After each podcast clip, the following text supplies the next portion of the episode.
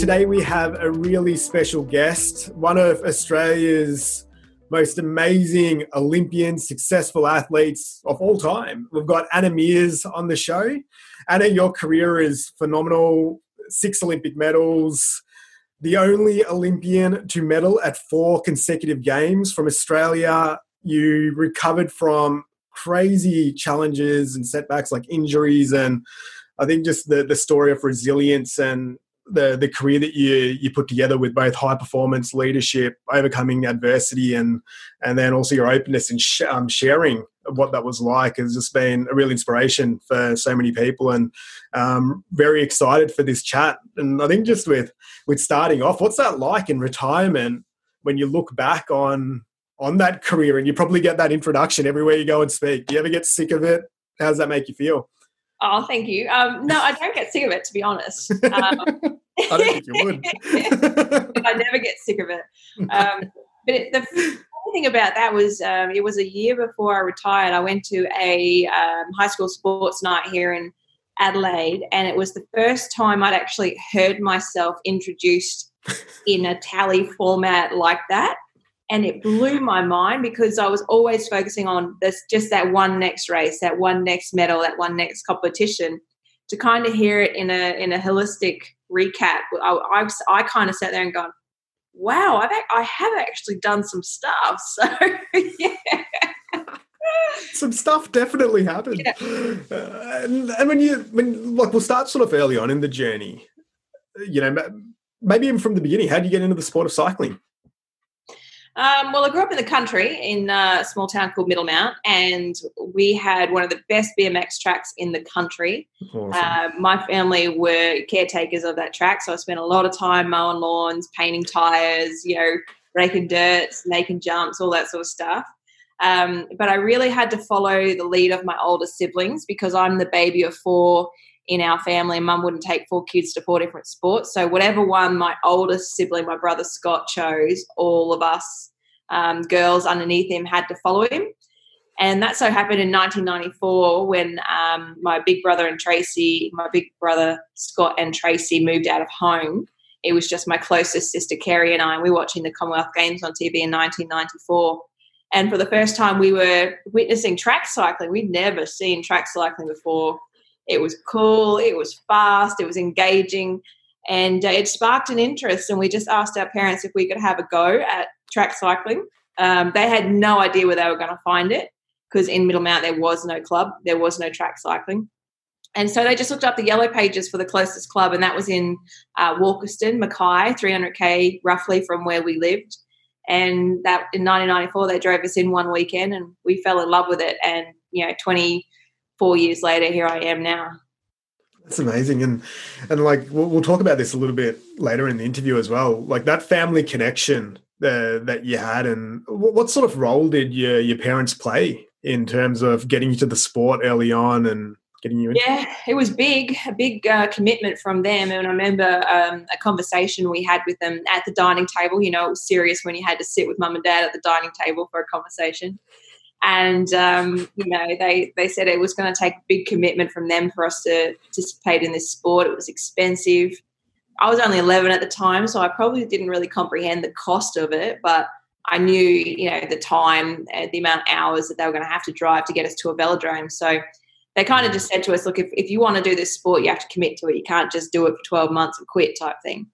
And uh, and so yeah, we we said we really want to do it, and so they committed, we committed um, they eventually, after two years of driving 600k round trips every weekend, wow. decided they'd had enough.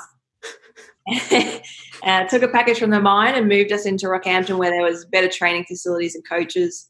Um, with that package, they bought a new house, put us into new schools. They bought a barbecue chicken shop, uh, which we all as a family worked for seven days a week for, for um, seven years it was uh, we had it. And that shop pretty much paid for our sport and our travel and our endeavors. That's, that's, such a crazy story. Like and you hear it so often in the life of professional athletes of the the parents you know doing the round trips the saturday trainings the thursday trainings. And and that's like that's sacrifice on a pretty big level right? Like 600 kilometer round trips. Did that add pressure on you and Kerrie when you were going through, you know, your junior career? Well, as kids, uh, I'd say no because hmm. we just like couldn't wait for the just week. fun. wait for the car trip, you know. I'm sure mum and dad had a very different uh, approach to that, but um, no, we looked forward to those weekend trips. But as as I got older, I certainly appreciated what had been done, what was being done, and what needed to be done. And um, I started to feel the pressure when money became an issue. Well, not an issue, but an element to at least even get mum and dad to races to watch us compete. You know, they weren't in Athens at the, my first Olympic Games. We simply couldn't afford it. They were in Beijing, they were in London. Um, you know, I remember spending 10 grand to get them to Beijing and, and have the tickets. Like, that's a huge amount of money mm. um, for an athlete. You know, I was working two jobs at that time to try and make ends meet. Mum and dad were still working in the shop to, you know, help in case we got stuck. Because my sister Kerrie was also in the sport at that time um, through till 2009. So both of us um, were working mm. really hard on number of fronts. So, yeah, wow. And, and I think that's something that maybe a lot of people don't really understand because all they see is the gold medals and they see the the success while the Olympics is going on. But but funding in sport, especially a lot of the Olympic sports, eh, it's and I'm guessing back then especially. A lot of that probably was self-funded, right, or funded by families, working yeah. jobs. Yeah, well, sport today is probably the best funded it's been. Obviously, you would mm. hope that that is the case. Um, and every generation you know it's been better for the previous generation and so you know when i first got a scholarship at the australian institute of sport which is why i moved down here to adelaide mm. my scholarship gave me $100 a week you know and and that doesn't go far when you've got you know fuel you know all those costs of living meal costs all that sort of stuff granted the AIS um, provided meals and accommodation i didn't have to fork that out for that um, but yeah it's definitely you wouldn't think so a lot of people think that once you win an Olympic gold medal, you're kind of set for life. But it's not the case. Um, and even prize money in Olympic sports isn't great either. It's not, um, you, you don't do it for the money. um, and there are some sports, you know, even domestically in Australia that maybe um, create that imbalance of what, what people think mm. in terms of that because, you know, we've got big sporting codes like cricket, golf, football, soccer, where money is you know, pretty, pretty well um, sorted in those disciplines. So it's a tougher gig, and you and understand the government funded sports too. It all gets dissipated or you know dispersed between a lot of different sports, a lot of different staff members, and a lot of athletes. Yeah, wow. Yeah, it's uh, and I remember speaking to a couple of other Olympians, and it also depends on how successful your sport is, right? Like, yes.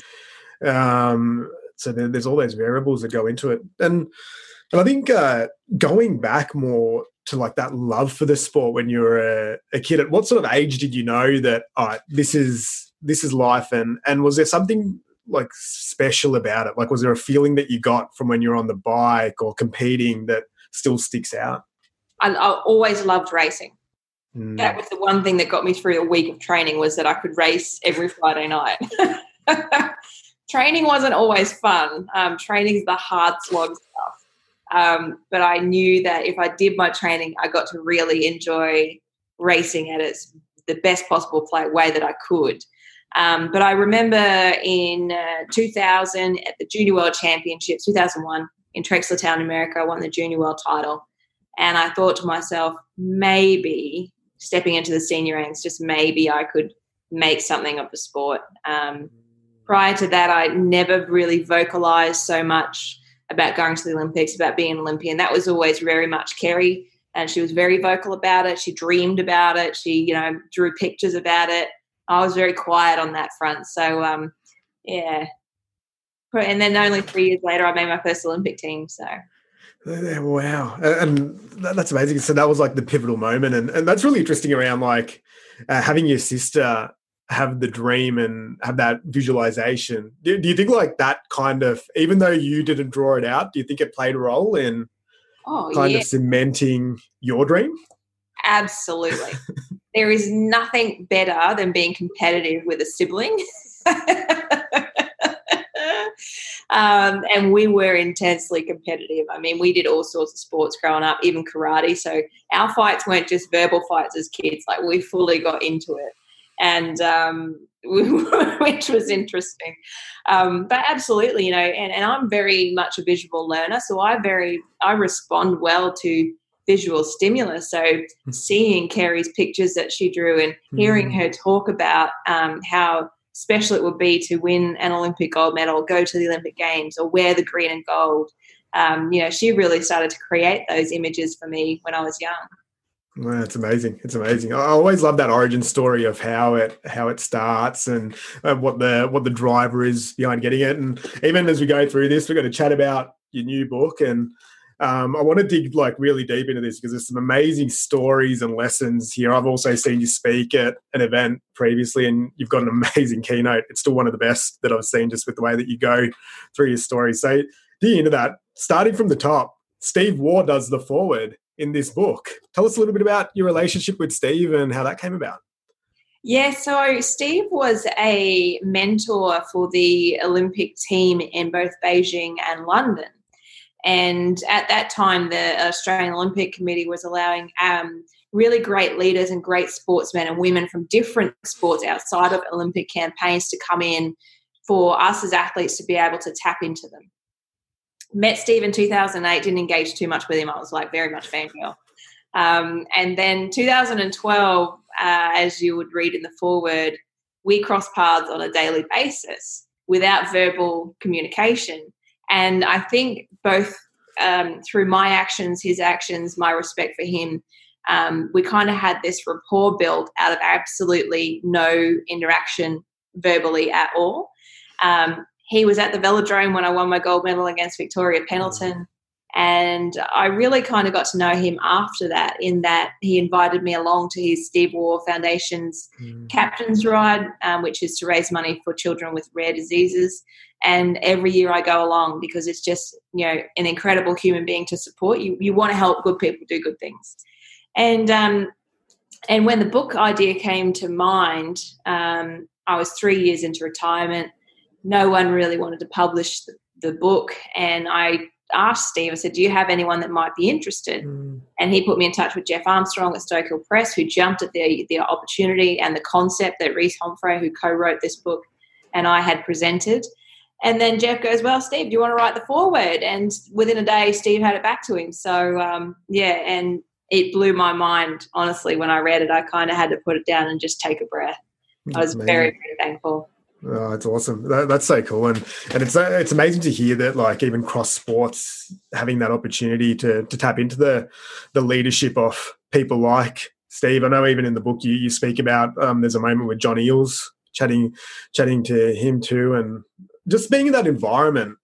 Like, can you think of a lesson that you learned from one of those say mentors that stands out? Yeah, it's um, you know they're they're elite people. They're elite minded, mm. and they're human beings. And a lot of the times we can put people or sports people on pedestals and think they're different from us when they're not. They've just um, been in a position and learned how to cope with certain environments to be successful. And so these people are the best to be able to tap into for little nuggets of gold, as I said in the book, mm. um, to be able to apply in my own circumstances. And what better way to learn from other people than making the same mistakes that maybe they've made and already learnt from you know it's the whole point of progression and you know improving in a relentless manner mm. is by taking in and absorbing as much as possible from other people so that you don't make their mistakes and ultimately you can move yourself forward quicker than they did. Yeah that's that's amazing. And like I, I love emulation and finding like that person that's walked the path before whatever whatever that is. Like did you have a mentor like that where you were kind of slipstreaming what they were doing and kind of putting your own flavor to it? Time in, in different areas, and I, mm. I really tried to choose different people in the different elements of my world or my life at the time that I was going to need support and advice from. Uh, my sister Kerrie was a huge mentor mm. for me. Um, I learned so much from her. She protected me in a lot of ways when I was younger. Um, but ultimately, she did, did everything first in this sport before I did, and I came along. So she was fantastic. My manager, Francine, very successful businesswoman, both internationally and domestically here in Australia. She was fantastic as well for being able to understand, you know, um, the way you can correlate sport lessons into business. Um, but in terms of sporting mentors, I've had some amazing mentors Marjorie Jackson Nelson, Marg Rolson, Rachel Sporn, Julia Haslam, Roger Rashid, um, mm-hmm. Jan Stirling, you know, and it's not just um, athletes, but it's coaches as well, you know, JL, Justin Langer, Steve Waugh, John Eales. The list is quite impressive um, for the people that I've been able to tap into. And maybe that's why my list of results is so impressive as well. Mm-hmm. Yeah, and that, that was probably going to be my follow up question. Like, do you see that? Would that be like a piece of advice that you'd give to younger athletes? Is go and find your your oh. support network? Yeah, and absolutely, yeah. Mm. Um, it's really good because then you don't feel like you're so isolated in the experience mm. you're going through, and when you can find like-minded people who are prepared to be open and honest and share experiences with you, um, you you almost feel more capable of approaching whatever challenge you're being faced with. Um, it, it's not that you know it's not been done before. It's just that you or I haven't done it before, and so you know, swallowing that little bit of ego and that little bit of pride that you know you can't just do it all on your own. You need to be able to ask for help at different stages and recognize when that help is needed is a really important lesson and attribute that's required for success. I think. Yeah, that's that's awesome advice. Bit of goal there for sure, and going back, say, 2004, first Olympics, Athens. Tell us a little bit about that experience and how that all went down. I was 20 years of age, uh, my first Olympic Games. And in our sport, it's also important to note that you can't compete internationally until the year you turn 19. Oh, um, wow. And so we have an age limit on when you can be recognised as a senior and compete at in you know world championships mm. and games. So really, here I am, my first um, complete year under my belt as a senior and lining up for Olympic Games.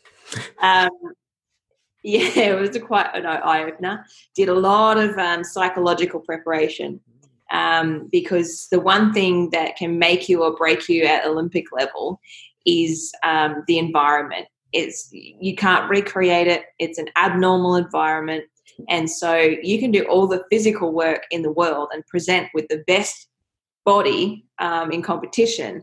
But if you don't have the engine to drive the body, um, it's not going to correlate to performance. And so we did a lot of um, psychological preparation for pressure, um, for being as prepared as I possibly could for an environment I had no idea what it was going to be like.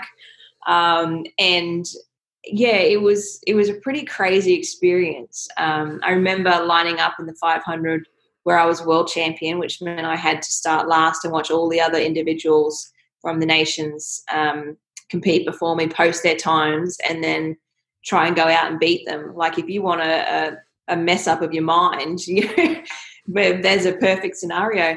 And to boot, the event only lasts for potentially 34 seconds. So all that preparation that you do can you know come undone from one one little slip up somewhere in that 500 meters so um, I don't remember a lot of the race. Um, I remember certain points. Um, I remember walking up to the start line, feeling the adrenaline and the nerves. Um, my legs felt like concrete. Like I honestly felt like I wanted to, with my two hands, pick them up and move them myself.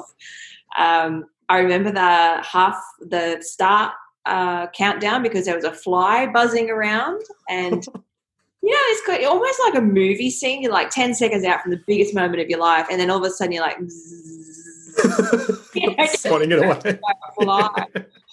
um, then I remember the halfway point because the pitch of the crowd changed, so I knew I was either close to or up mm. on the time of, of my opponents.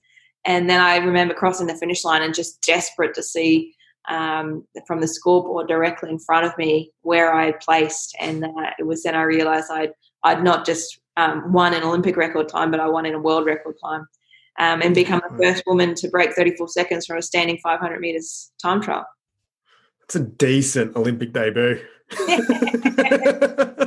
Uh, it is a decent debut, and I can guarantee you that pressure came back in the next event um, and tabled a little bit. But I was so young. Oh, like what am I? Like, I've got like sweat in the palms. Like think about it, like like let alone you being in that in that space. But uh, you had the plan. There's two things that really stand out there. One is the concept of visualization. And I can't even fathom preparing for four years, or at that point, you've prepared for 15 years prior to it for this one moment. And then you have 34 seconds yeah. for for all of that work and that dream to get validated externally, right?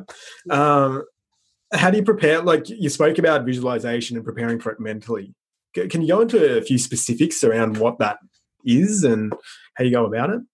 Yeah, well, we have um, a number of different senses, and and as you said, just in my vocalizing a a, a scenario to you, mm. you sweaty palms and you might have um, saliva running, or you might have a dry mouth, or you might not be able to focus, or your heart rate might pick up, or yeah, there's lots of different um, physical responses that come from verbal articulation. So the articulation of the story has to be very um, on point to get the reaction, um, and often it's a non-fatiguing way of training yourself for something that's going to happen.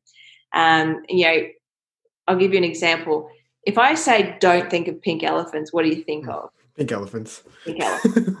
if I say think of a blue sky, what do you think of?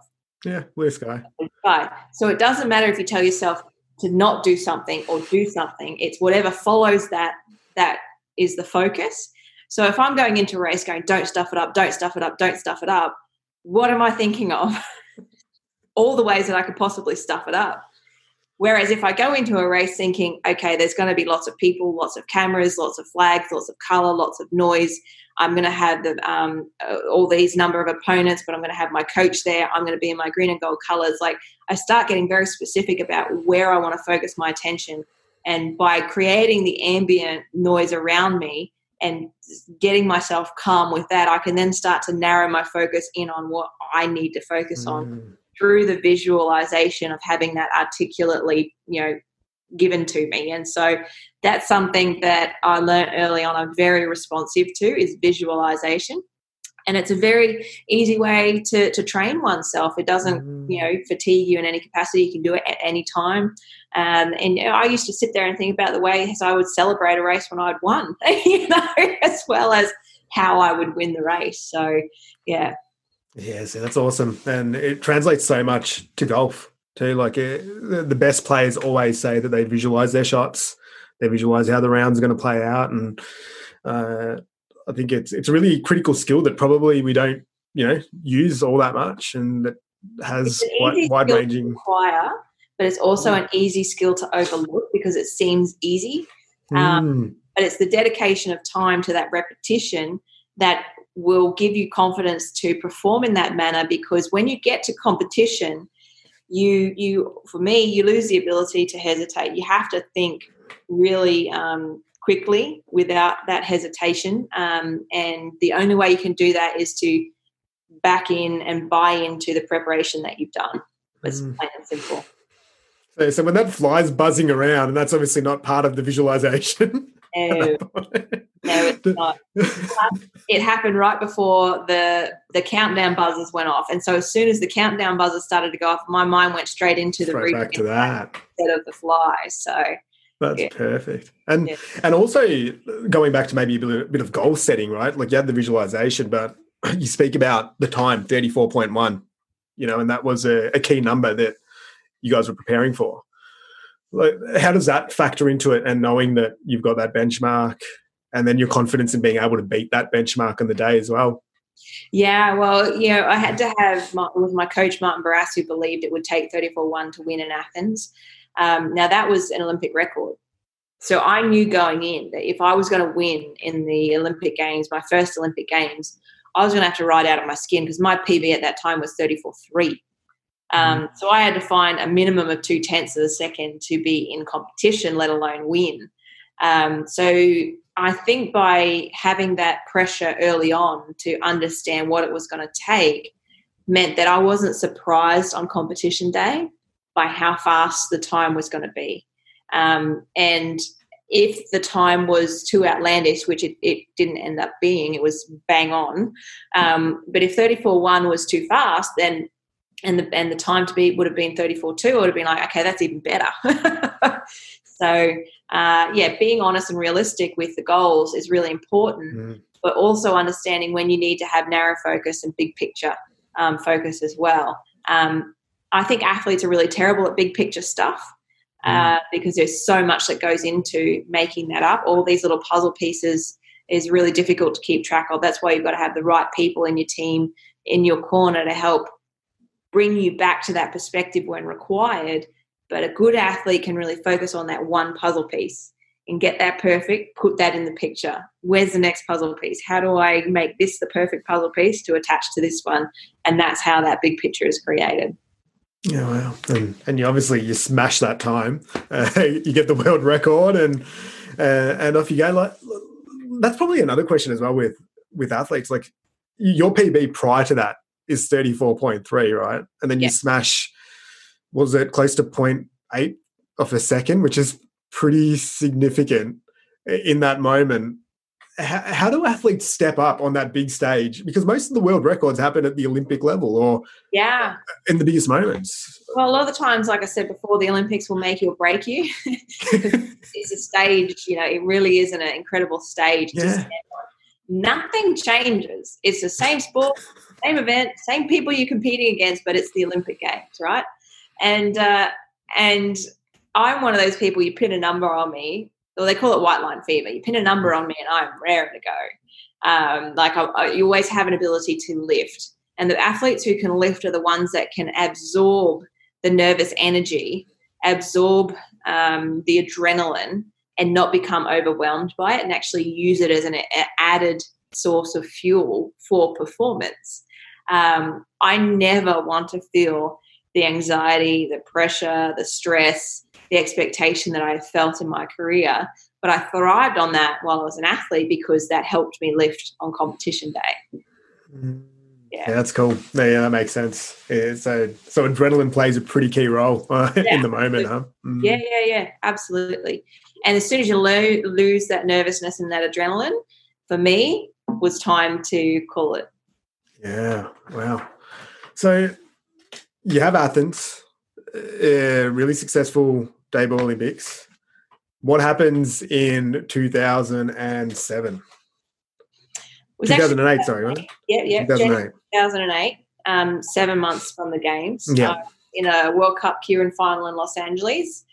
I clipped the wheel of an opponent uh, with 200 meters to go in the final, and and obviously you know crashed out of that that final. It wasn't a spectacular crash, to be honest. When I watch it back on video, I'm really disappointed because for the level of injuries that I got, I wanted you know something spectacular. I wanted bikes flying through the air, all that sort of stuff like um, an F1 crash. Yeah. but what I got was you know, the standard race fall was a clip of the wheel and a, and a lean over on the banking. The the trouble was the impact of, and the speed that I um, made contact with that banking or the, the, the floor of the velodrome. And I hit my right side of my head as well as the right side of my body.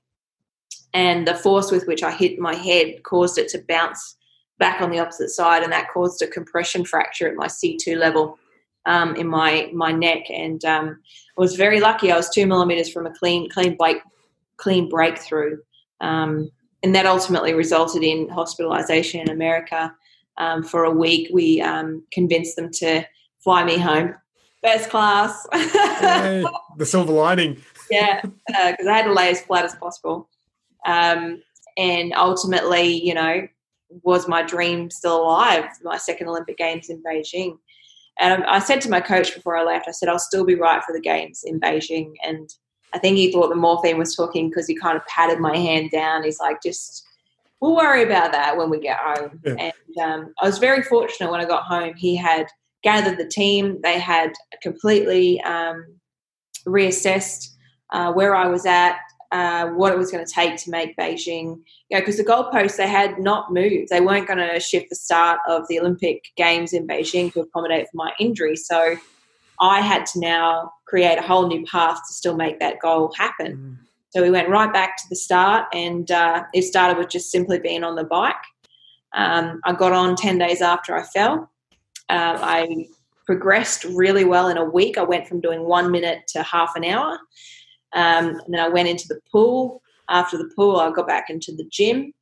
Um, and then four and a half months from the games, I had to perform a fitness trial to prove I was going to be fit enough to fill the spot I'd qualified.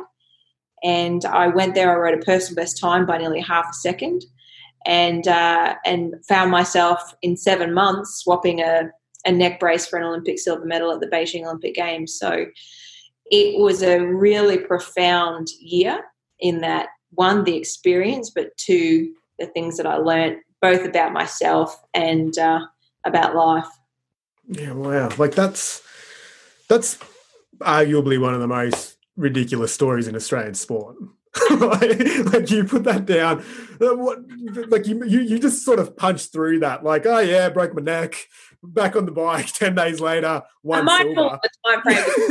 Yeah, yeah, like we're punching through that, but like, like if we compare that to what medical advice would have been, I'm guessing it wasn't start riding a bike 10 days after that type of injury. No, no. And uh, I was here that I probably had sports medical advice. Um, and I was also, I'm very stubborn, I'm very driven, I'm very stubborn, very persistent. And I didn't like being told what I couldn't do. And I just got the shits one day. I'm like, okay, stop telling me what I can't do. Tell me what I can do. What can I do? and so we kind of went down that path. And I just said to my coach, look, you've got the reins, um, but I'm going this way as fast as I can. You're only allowed to pull on the reins when absolutely necessary. Um, so we had an accord around that. He knew I was going to push pretty hard, and I knew that if he needed to put, uh, put on the brakes, and I had to listen. And you talk about the the what if uh, versus the what is. Can yeah. you explain that concept? I think it's really powerful.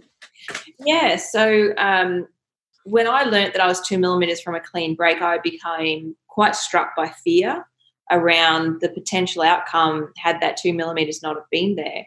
And I started to talk in this context and discuss it with my coach Martin Barras around at that time as well. And I said, I don't know if I want to ride anymore because I, I I could have been killed. I could have become a quadriplegic if the two millimeters weren't there. And um, and he said, you know, you're asking the right questions. You're just not using the right word. You know, don't ask what if, ask what is.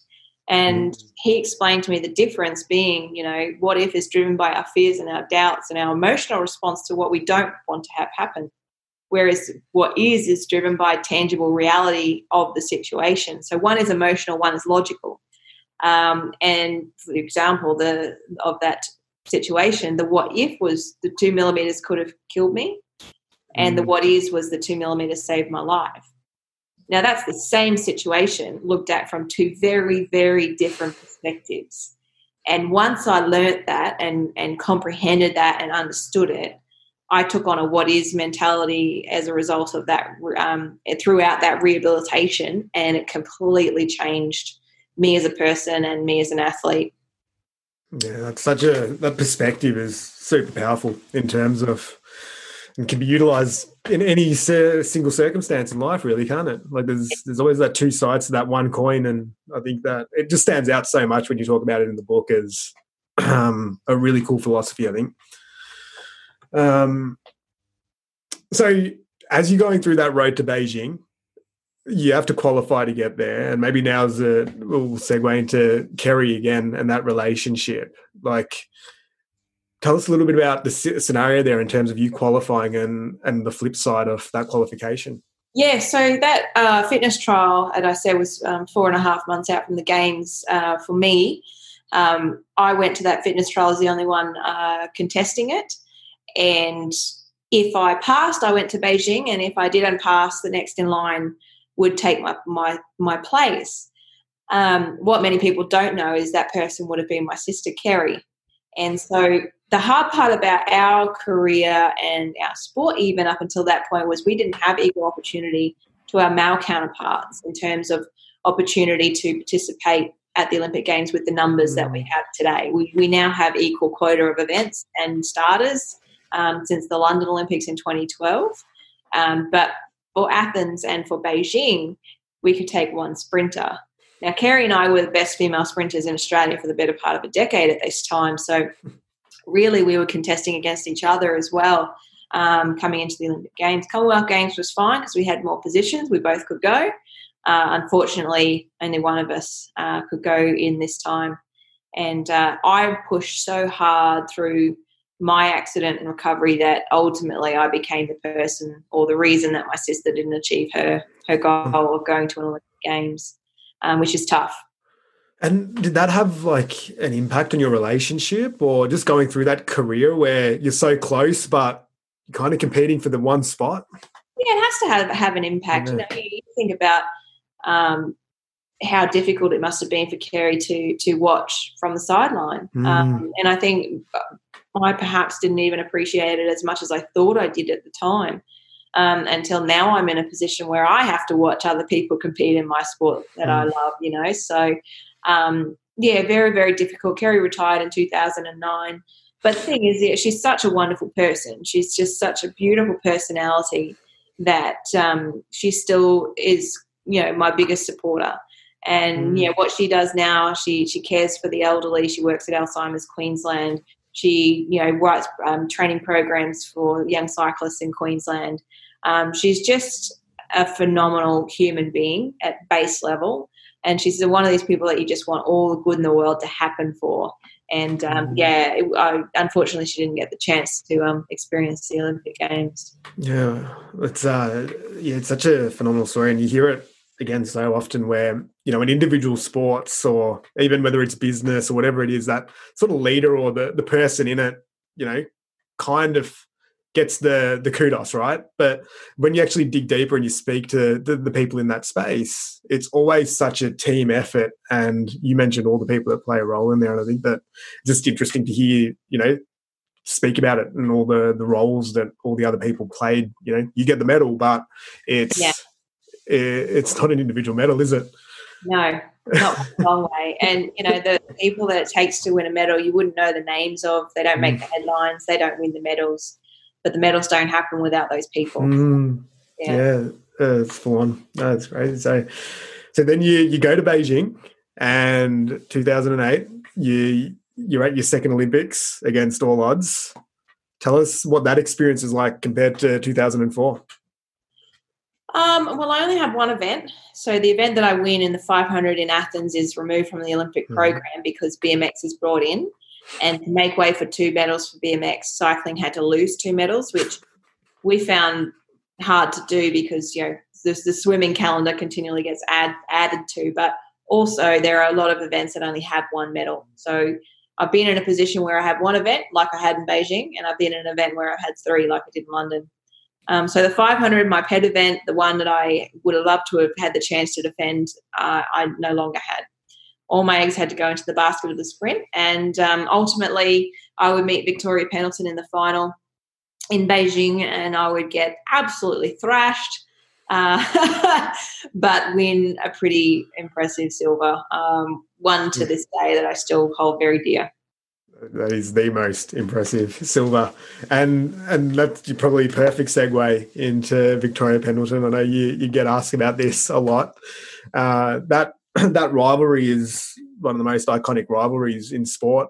You know that 2012. we were watching it with the family earlier, and my, my son's like, "Is that Prince Harry?" in the, in the audience, like, "Yeah, it is." It's like, which team's he going for? And I'm like, "That the other one." No. Yeah. but tell us a little bit about that relationship with Victoria and the rivalry, and and then maybe we'll dig into the 2012 experience. Yeah, well, the rivalry, um, you, you need some rivalries in sport.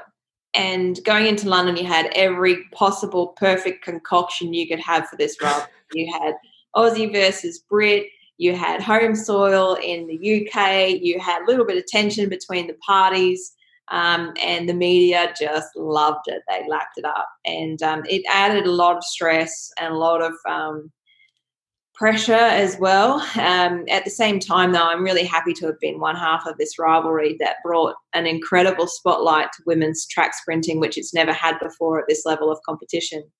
Um, but yeah, it was it was a hard hard knock rivalry over ten years, you know, and it was kind of nice because I needed her. I needed her being the benchmark that would make me come up to that level and try and surpass it. And then she would want to surpass it. And then I would want to surpass it.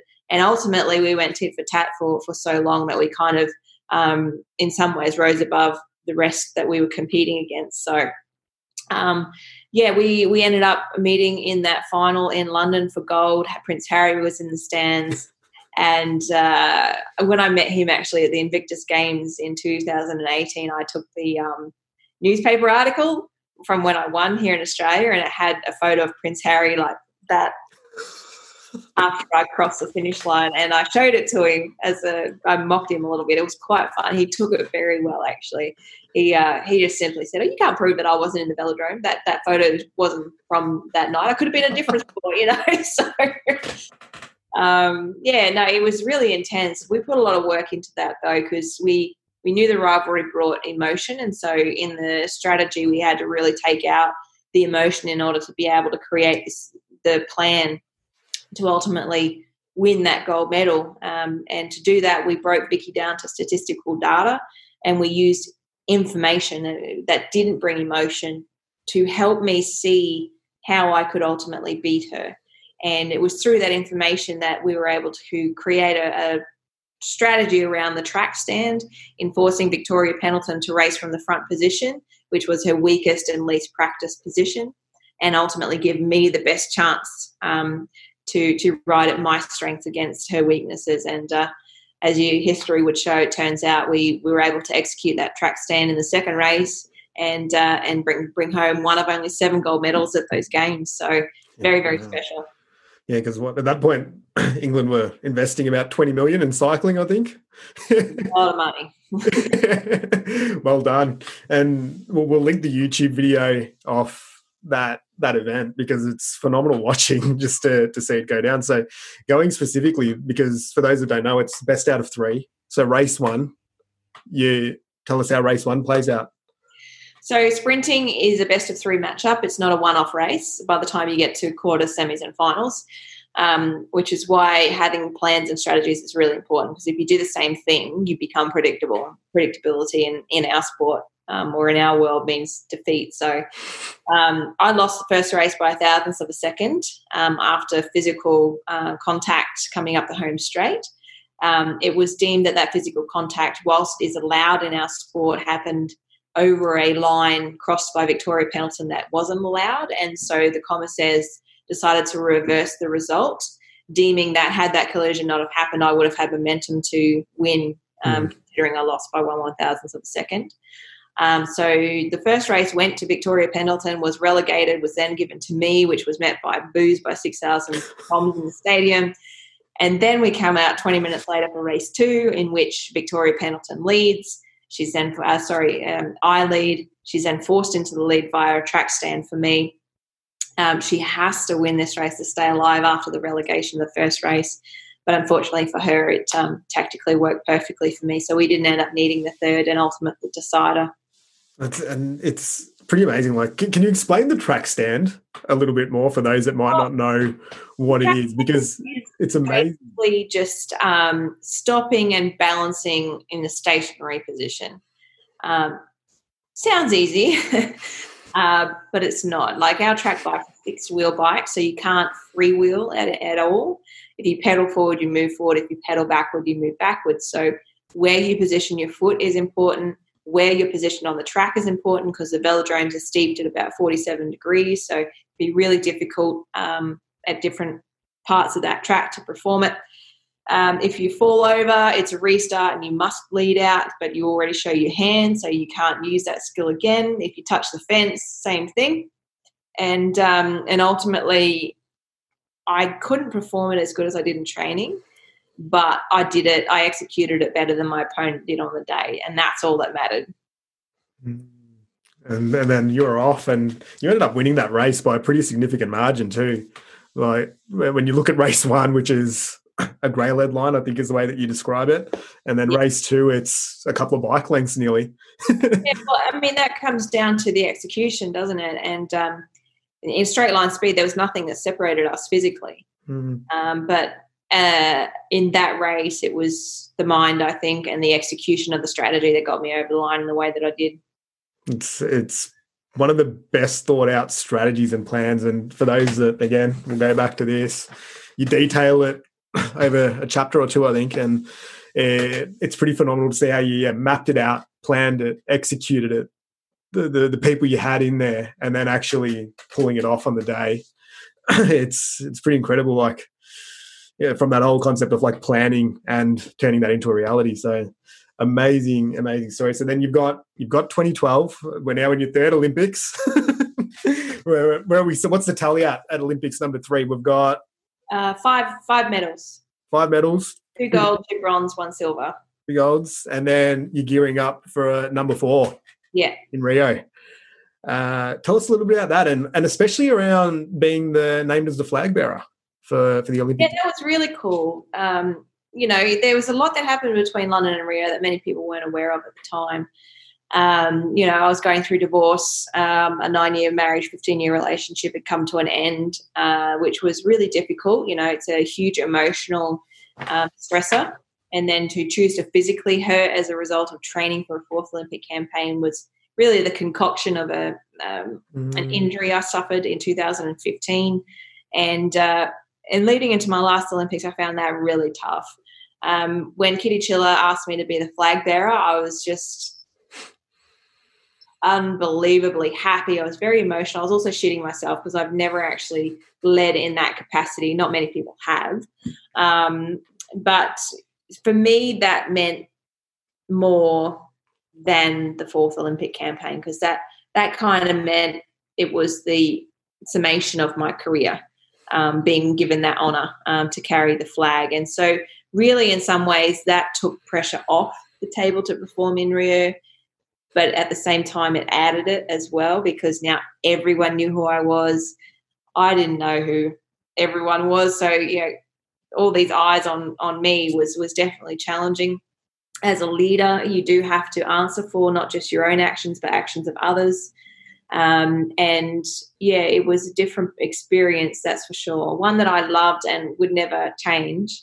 Um, but yeah, leadership, I, I wasn't sure how to do it. And mm-hmm. I, I, thought I was going to have to change how I interact with people or, how I was a part of the team. And, and it was my dad who said, No, you don't have to change at all because that's the reason they've given you this role is mm-hmm. because of how you've both led yourself and and your sport up until this point. So they want you to lead in, in the way that you lead, um, which is a really good bit of advice from my dad because then it, it made me just kind of be myself in that role. Um, but yeah, yeah, it was a great experience. Well, that's cool. So, so speaking about that a little bit, and even now as you reflect on, say, that experience, do you have any leadership lessons or principles that stand out? Um, it's it's yeah, it's a interesting question, really, because I've never kind of followed a roadmap of how to be a mm. leader. Um, I've kind of just, I guess, I have my standards and my values and the subsequent behaviors that underpin those of what I find acceptable and what I find unacceptable. Um, and I call things out. I don't like confrontation, but I will, you know, I'll talk to people one on one if something's bothering me. I don't do a, a group situation because I just think that kind of adds conflict when you don't want to do that. If I want to call someone out, I call someone out, but also uh, I like to involve people as well. Um, and so the challenge for me in Rio was to be a leader of the team, but also be a, a member of the team as well, because um, I still had to contribute my performance to that team in Rio, and um, ultimately did that with a bronze medal in the Keirin and uh, I was really happy with that, like really happy. And people were surprised, both in the media and back home, that I was happy with a bronze medal because I think uh, you know a lot of people had this perception that the only level of success for me in Rio was going to be gold medals. Um, and that's just you know it, that's suffocating on anyone to to have that standard to live up to um, and no one knew of the personal challenges I was going through at the time. So it was really important that I had my own goals, which I would have the ability to judge mm. what level of success was for me at those games, not the perceived um, level of success of others. Mm. Um, and and and I say this because uh, that bronze medal is the first time any Australian athlete from any sport's been able to medal individually at four consecutive games. So if that's a disappointment because it's not gold, like I will, I, I will have words with people because I'm like that. that's turning up every year for 16 years and being on the podium. I, I, I'm not sure if you're judging me by these standards, what standards do you have in your life? Mm. Like, you know what I mean? um, yeah, it, I think sometimes we forget how hard it is to be number one. And the self satisfaction of achieving a silver, a bronze, a final, or indeed making the team. Mm, yeah, that's it's so interesting, especially with the Olympic Games. You know, the the success is externally always driven by the gold medal, and how do, how do athletes deal with that pressure and block out the noise? Because well, they don't always. That's the yeah. thing. People forget we're human. Yeah, and we we feel uh, in the exact same capacity that, that mm. you. Mm. Um, and to in any form think that your hard work or your parents' hard work or your family or your friends or your sponsors or your team was not good enough, it's crushing. Yeah. And and like the external world's looking at it from the perspective of your last start, you won a gold medal. Mm-hmm. Right? But that was four years ago. but it's also too, we as Australians, we love sport. Yeah. Um, and we invest our pride and our emotion in our mm. results of sportsmen and women because they represent us. You know, and I'm a sports fan as well. Don't forget, I love sport. So I totally get that. Um, but I've had the experience on the other side, and um, and I've always loved wearing the green and gold and representing Australia. There are times where it has been very challenging. Yeah, wow! Like it's, and just like summarizing that that career arc, right? Like that's not a linear career story, is it? Over that sixteen year period, like you're sort of going like this all the way, yeah, the way through. In some ways, that's why I think this book is is surprising a lot of people because they my story's been well covered. Um, and I'm very thankful for the connect between the Australian public and I that I've had in my time because of mm. um, how much my story has been shared and, and received in a positive way. Um, where, where this book is going to surprise people is it, it will show more of those low moments that come between the high moments. And that's what happens in life. We bounce along. It's turbulent, it's rough. It's not flat or anything like that. Flatline, you're dead. You know, it's just, yeah. Um, yeah, it's this is a real honest uh, uh, account of the experiences that I've been through. And um, it's not your typical sports auto- autobiography. It's not chronological order. It's not I was born here, I grew up here, I got involved in sport here. It's very pointed um, with a perspective of time to be able to look back and articulate those moments. Mm. And and if you're looking back on the ups and downs and the moments of challenge and overcoming the adversity and the successes and the failures, like is there one moment there where you, when you look back on it, you're most proud of? And is there a particular reason why of how you handled it or approached it? stands out? It's it's a hard. It's such a long career and so much happened in it. Like the silver in Beijing has to t- come up. The the gold in London has to come up. Um, you know, in some ways, even my quarterfinal at the Delhi Commonwealth Games is special because I met a young Indian rider and um, she'd never only been on a bike for two months. She was a big fan. She asked me for my autograph before we even raced her coach came over and asked me to take it easy because she didn't have a clue what she was doing.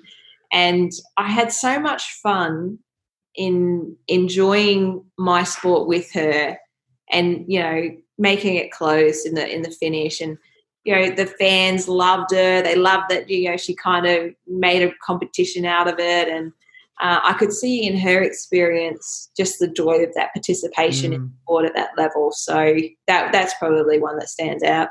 That's a, yeah, that's an awesome moment. Love it. And I'm just sort of looking at thinking back to some of those other moments and the people as well. Like just speaking about your your coaches for for a second. You had three coaches that played a, a pretty pivotal role. Yeah. Um, and then and then one obviously with Gary at the end. Um, tell us a little bit about that and your involvement with also MND and what you're doing in that space. Yeah, yeah. So I had three coaches in my time. I had Reg Tucker from Rockhampton, mm. who was a real fundamentals coach, real old school, who taught me a lot of the ropes, but also helped me understand the psychological side of sport and competition. Um, and then there's Martin Barras, who was my first coach at the Australian Institute of Sport when I moved to Adelaide um, back in 2003, who he was very eccentric, very emotionally, very high EQ, um, and was very big on buy-in. You know, you back mm-hmm. yourself, back your plan type thing. Understand what it is you're trying to achieve. And then Gary, ultimately, I would work with for the final nine, eight or nine years of my career. Um, he was very stoic, very strong, very deliberate, and uh, and not the biggest communicator, but very passionate about what he did. Um, unfortunately, he was diagnosed with motor neurone disease. Um, he had, was was suffering those effects before we went to Rio.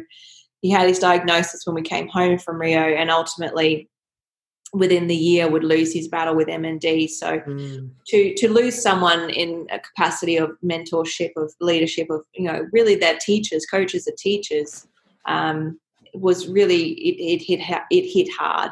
Um, mm. And so, yeah, I do encourage people to go out and, and buy the beanies. Beanie Sick this mm-hmm. year, six this year for the Fight MND crew with Neale Daniher and Ian Davis um, and his daughter Beck. They're doing a wonderful job.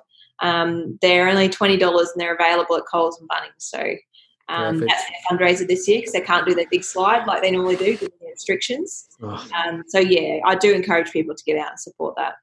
Yeah, it's an amazing cause, and and yeah, we'll we'll definitely put a link out to Fight MND, and definitely encouraging everyone out there to to get a beanie, and also yeah, it's uh, while while like that was happening with Gary, and how how did that impact? Uh, what what sort of impact did that have on you? Like also with your cycling and your coach relationship, but also wider than that, you know, as as a friend and um, the relationship. It's not nice to see anyone. Mm um, essentially be entombed in their body. And that's what happens with motor neurone disease. The, the neurons that control the muscles or the signals from the brain to the muscles, they die. And ultimately, the body slowly starts to die whilst your mind is still sharp and capable. Um, and that's really tough for anyone to, to witness. And I can imagine even tougher for Gary's family. Um, and yeah, it, it's hard, it was hard to lose Gary. Um, but it was through his passing that I reconnected with the cycling family and met my now partner Nick, and um, mm-hmm. and we mm. have a lovely, uh, beautiful baby girl called Evelyn that we we share, and uh, just love to bits, and um, and we're very thankful. You know, I look back now, and I wouldn't change anything, good, bad, or indifferent, because I wouldn't be where I am now as a result. You mm-hmm. might want to look back with hindsight and change all the bad things and have more good things, but then how do you know the good things end up being good things? So, yeah, yeah. I love that perspective again of sort of yeah the silver lining in all the situations, right?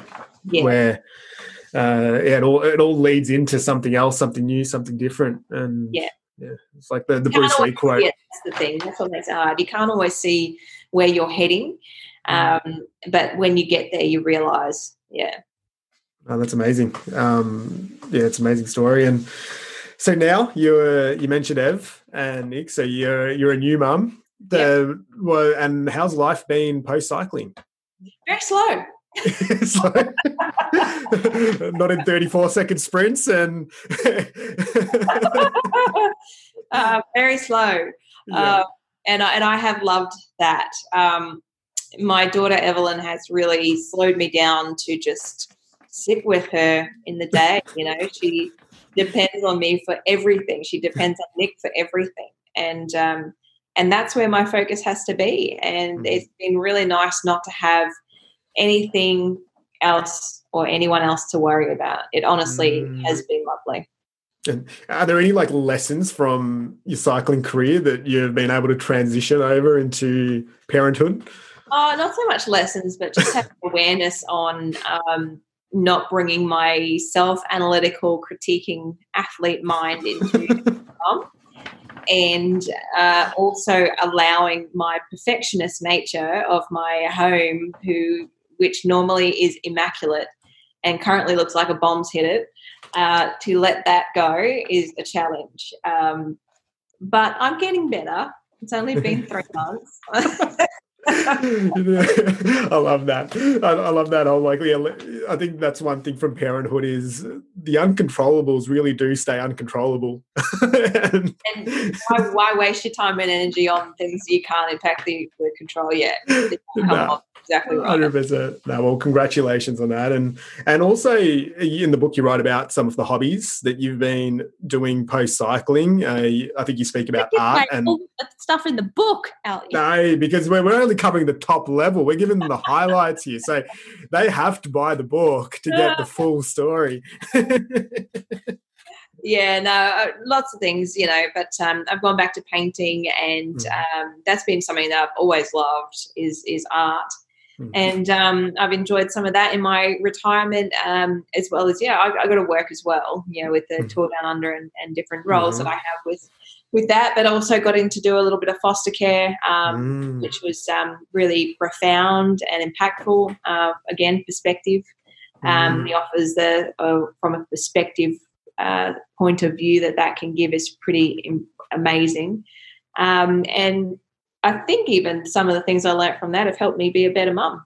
Mm. No, that's amazing. And and golf, we'll, we'll segue into golf a little bit because when I last saw you at the GMA conference, I think you were, were you a member at, is it at Glenelg or the Grange? Grange. At the yeah. Grange, sorry. So yeah, you were you member at the Grange. When did you pick up golf? And tell us a little bit about your relationship with uh, with the sport of golf? I've always liked golf. I'm not good at it. no um, one is. Middlemount has a golf course, you see, and so that was kind of like our little outing as a family. Often mm. to go down there and uh, and heckle each other as we got a score of twenty five for one hole. Um, and now, even though I'm still I zigzag across the courses, I, mm. I I'm learning to get it straight. Um, but it's a great outlet, you know. It, it's it's a great opportunity to be outdoors, to communicate and socialize with people and catch up. Um, but it's terribly frustrating, terribly frustrating. Um, yeah, let's just say that. yeah, but um, it's it's honestly, yeah, I got to be a little bit careful too because of my back injuries. Mm um, with swinging swinging a club, but uh, it's just fun because it's so different for me mm. um, from what I normally do. And so, yeah, I hadn't done a lot of it, obviously, with being pregnant and a new mum. Um, and they, the, the the team at the Grange Golf Club wanted to be able to set me up with a set of clubs, but my belly kept getting bigger and bigger and bigger. So, you know, my my swing position kept changing.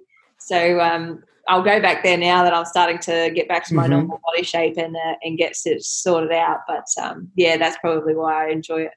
That's awesome. So, so you're pretty early on then in the journey, like you're oh, yeah. yeah. beginner, and that, that's awesome. And I think that's it's a really I'm really interested in this story because, like, with what we do at Future Golf, it's about getting people into the game of golf. And I'd love to know more about.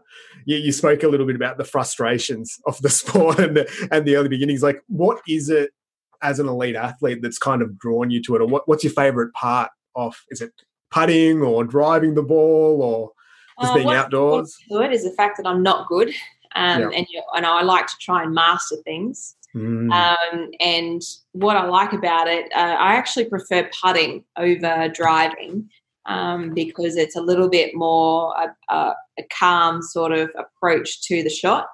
Um, that's how I see it anyway. Um, mm-hmm. But I also just like engaging with people in a different environment that I'm used to. So, yeah. Yeah. No, that's um, awesome. I'm probably going to have to go soon because um, my partner's got home and it's storming. So. No, no, no, no worries. We'll, we'll start wrapping it up and just, I think, just in finishing that, that's probably uh, a pretty good note there, Anna. Like, I just wanted to to finish up just by saying just a massive, massive thank you for being so generous with your time and going yeah. through those stories. We'll we'll definitely be putting links and to your new book, Anna Is now. Thank I, I got it right there. There it is. and available at all good book resellers and retailers. And we'll also do the link to the Stoke Hill Press as well for people to grab a copy of that. So many lessons. You've touched on some of them in here. I know you're also speaking and doing some of that. So we can link um, into your speaker's profile as well. Uh, we'll, we'll, put in a link to Fight MND and support that amazing cause. And just wanted to wish you all the best with everything that you're doing moving forward. And uh, hopefully, yeah, we can we can just share your story to a wider audience as well that um, may not be familiar with it, a golf related audience, and just to get the insight into what it takes you know, to have that career with its ups, its downs, and everything in between. So, uh, thanks very much, and thanks for um, being so kind with delaying and moving the schedule around, being available around different things. So, no, I appreciate that. No, really, really appreciate it. Awesome. Well, thanks heaps for that, Anna. Pleasure.